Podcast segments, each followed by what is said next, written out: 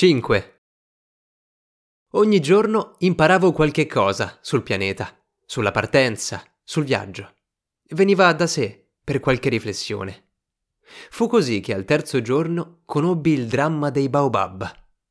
Anche questa volta fu merito della pecora, perché bruscamente il piccolo principe mi interrogò, come preso da un grave dubbio. È proprio vero che le pecore mangiano gli arbusti? Sì, è vero. Ah, sono contento. Non capii perché era così importante che le pecore mangiassero gli arbusti, ma il piccolo principe continuò.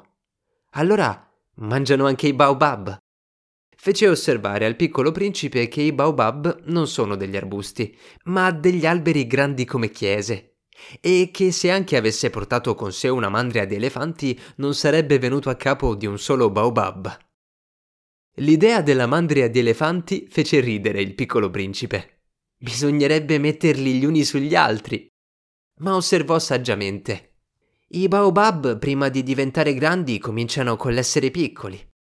Esatto, ma perché vuoi che le tue pecore mangino i piccoli baobab?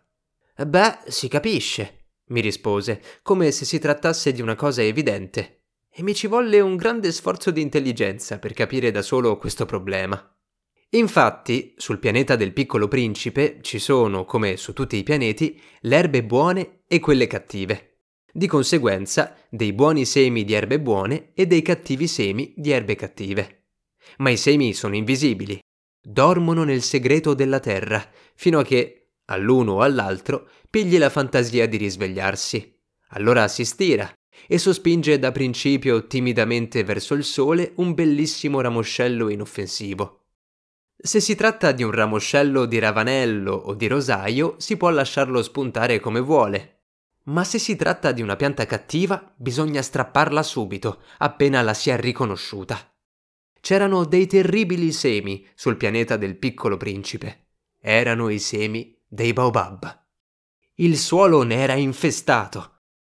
Ora, un baobab, se si arriva troppo tardi, non si riesce più a sbarazzarsene ingombra tutto il pianeta, lo trapassa con le sue radici.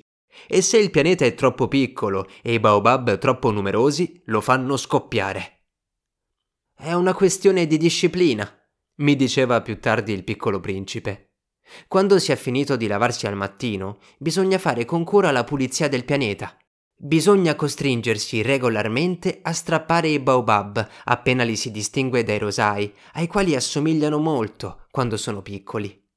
È un lavoro molto noioso, ma facile.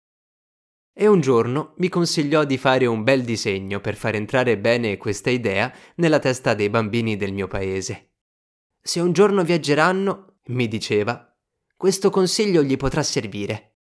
Qualche volta è senza inconvenienti rimettere a più tardi il proprio lavoro, ma se si tratta dei baobab è sempre una catastrofe. Ho conosciuto un pianeta abitato da un pigro, aveva trascurato tre arbusti. E sull'indicazione del piccolo principe ho disegnato quel pianeta. Non mi piace prendere il tono del moralista, ma il pericolo dei baobab è così poco conosciuto e i rischi che correrebbe che si smarrisse su un asteroide così gravi che una volta tanto ho fatto eccezione. E dico, bambini, fate attenzione ai baobab e per avvertire i miei amici di un pericolo che hanno sempre sfiorato, come me stesso, senza conoscerlo, ho tanto lavorato a questo disegno. La lezione che davo giustificava la fatica. Voi mi domanderete forse perché non ci sono in questo libro altri disegni altrettanto grandiosi come quello dei Baobab? La risposta è molto semplice. Ho cercato di farne uno, ma non ci sono riuscito. Quando ho disegnato i baobab ero animato dal sentimento dell'urgenza.